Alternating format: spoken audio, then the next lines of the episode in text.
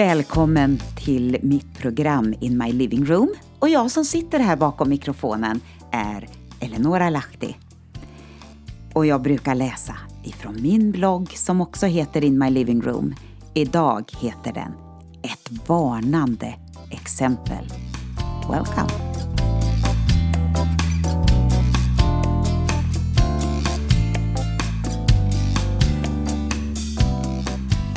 Ja, det är mycket som vi kan känna att man vill varna för runt omkring oss. Är det inte det ena så är det det andra. Och nu, det år jag spelar in det här programmet, så handlar det om bland annat pandemin. Då vet alla som lyssnar in i framtiden, antar jag, vilket år det var frågan om. År 2020 och det är helt andra tider. Vi vet inte vad framtiden innebär men eh, jag har valt att hålla fast vid vad Guds ord säger. Och idag så ska vi se vad som eh, jag har skrivit här. Välkommen att lyssna. Ett varnande exempel. Vi har världens slut in på oss. Ja, så säger Bibeln och vi är nog många som kan hålla med om det. I den här tiden har vi ju även alla klimatalarmister med på spåret. Och som sagt var, även det här med pandemier. Men här finns en stor skillnad. Bibeln säger att så länge jorden består ska sådd och skörd, köld och värme, sommar och vinter, dag och natt aldrig upphöra. Och det står om det i Första Mosebok kapitel 8 och vers 22. Vad är det egentligen som är på gång? Det mesta ser ju ut att vara i rörelse och det på ett sluttande plan. Bibeln berättar om ett folk som hade allt vad de behövde. Mat, kläder, ett gemensamt mål, beskydd och befrielse och frihet från förtryck.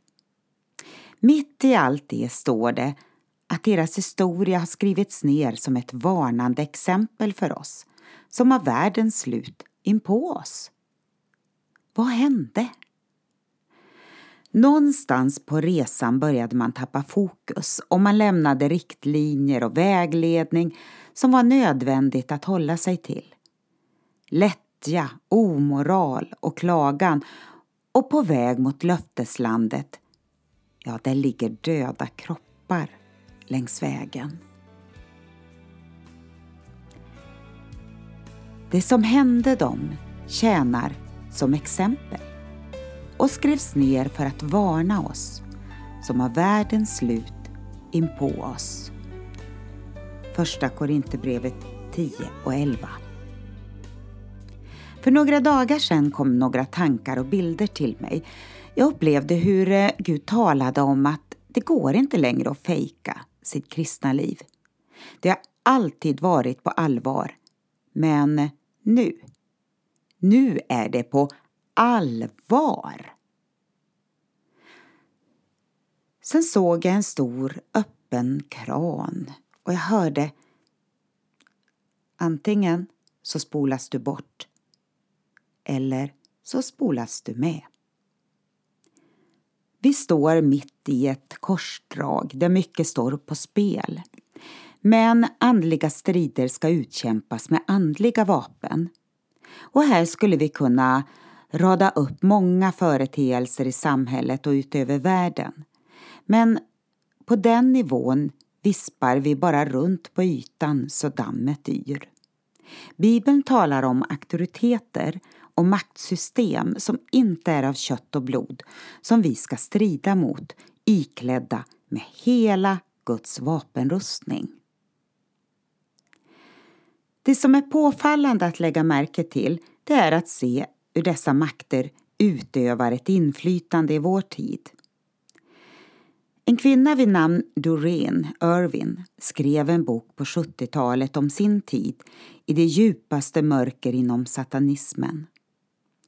Hon hade avancerat till häxkonstens drottning och kunde gå igenom eld, göra sig osynlig och döda flygande fåglar. Inget verkade vara omöjligt. Med hennes titel följde också studier, arbete och resor runt om i världen. Och i allt det hade hon sin andlige hjälpare Lucifer som gjorde det möjligt för henne att förstå och tala de olika språken. Hon skriver i sin bok Ur Satans grepp om olika händelser och resor som hon gjorde på 50 och 60-talet. Många diskussioner hölls och det mest betydelsefulla ämnet var hur man skulle kunna göra häxkonsten mer tilltalande. Många unga människor hade fått ett oerhört stort intresse för det okulta. Nu var det betydelsefullt att man kunde ge häxkonsten ett nytt utseende och följande riktlinjer drogs upp. Skräm aldrig någon. Erbjud dem en ny form för det mystiska. Gör häxkonsten mindre ondskefull. Få den att verka naturlig, som ett oskyldigt äventyr. Och så kom den vita magin in. Och mycket annat. Men det bästa skyddet och det viktigaste redskapet för att erövra territorium är när Guds församling möts i bön. Vid påsktiden tolv år efter att den helige Ande hade fallit på pingst, pingstdagen utbryter en stor förföljelse mot församlingen i Jerusalem. Kung Herodes lät gripa och misshandla församlingsmedlemmar. Jakob blir halshuggen och nu verkade det vara Petrus som står på tur. Han blir fängslad men man ville vänta några dagar så man kunde fira påsken klart. Men nu började församlingen att be. Och då står det i Apostlagärningarna 12 och 5. Petrus hölls kvar i fängelse och församlingen bad uthålligt till Gud för honom. En ängel kom och befriade honom och gav samma hälsning som Israels barn fått cirka 1500 år tidigare. Sätt på dig bältet och ta på dig sandalerna. Samma hälsning gäller för oss idag. Vad var det? Jo, sätt på dig bältet, ta på dig sandalerna. För uppdraget är stort och Gud kallar oss ut ur vår fångenskap. Vi ber för varandra. Vi ser Gud göra under och vi tar på oss vår utrustning och utövar auktoriteten i namnet Jesus. Vi, vi ska gå hela vägen.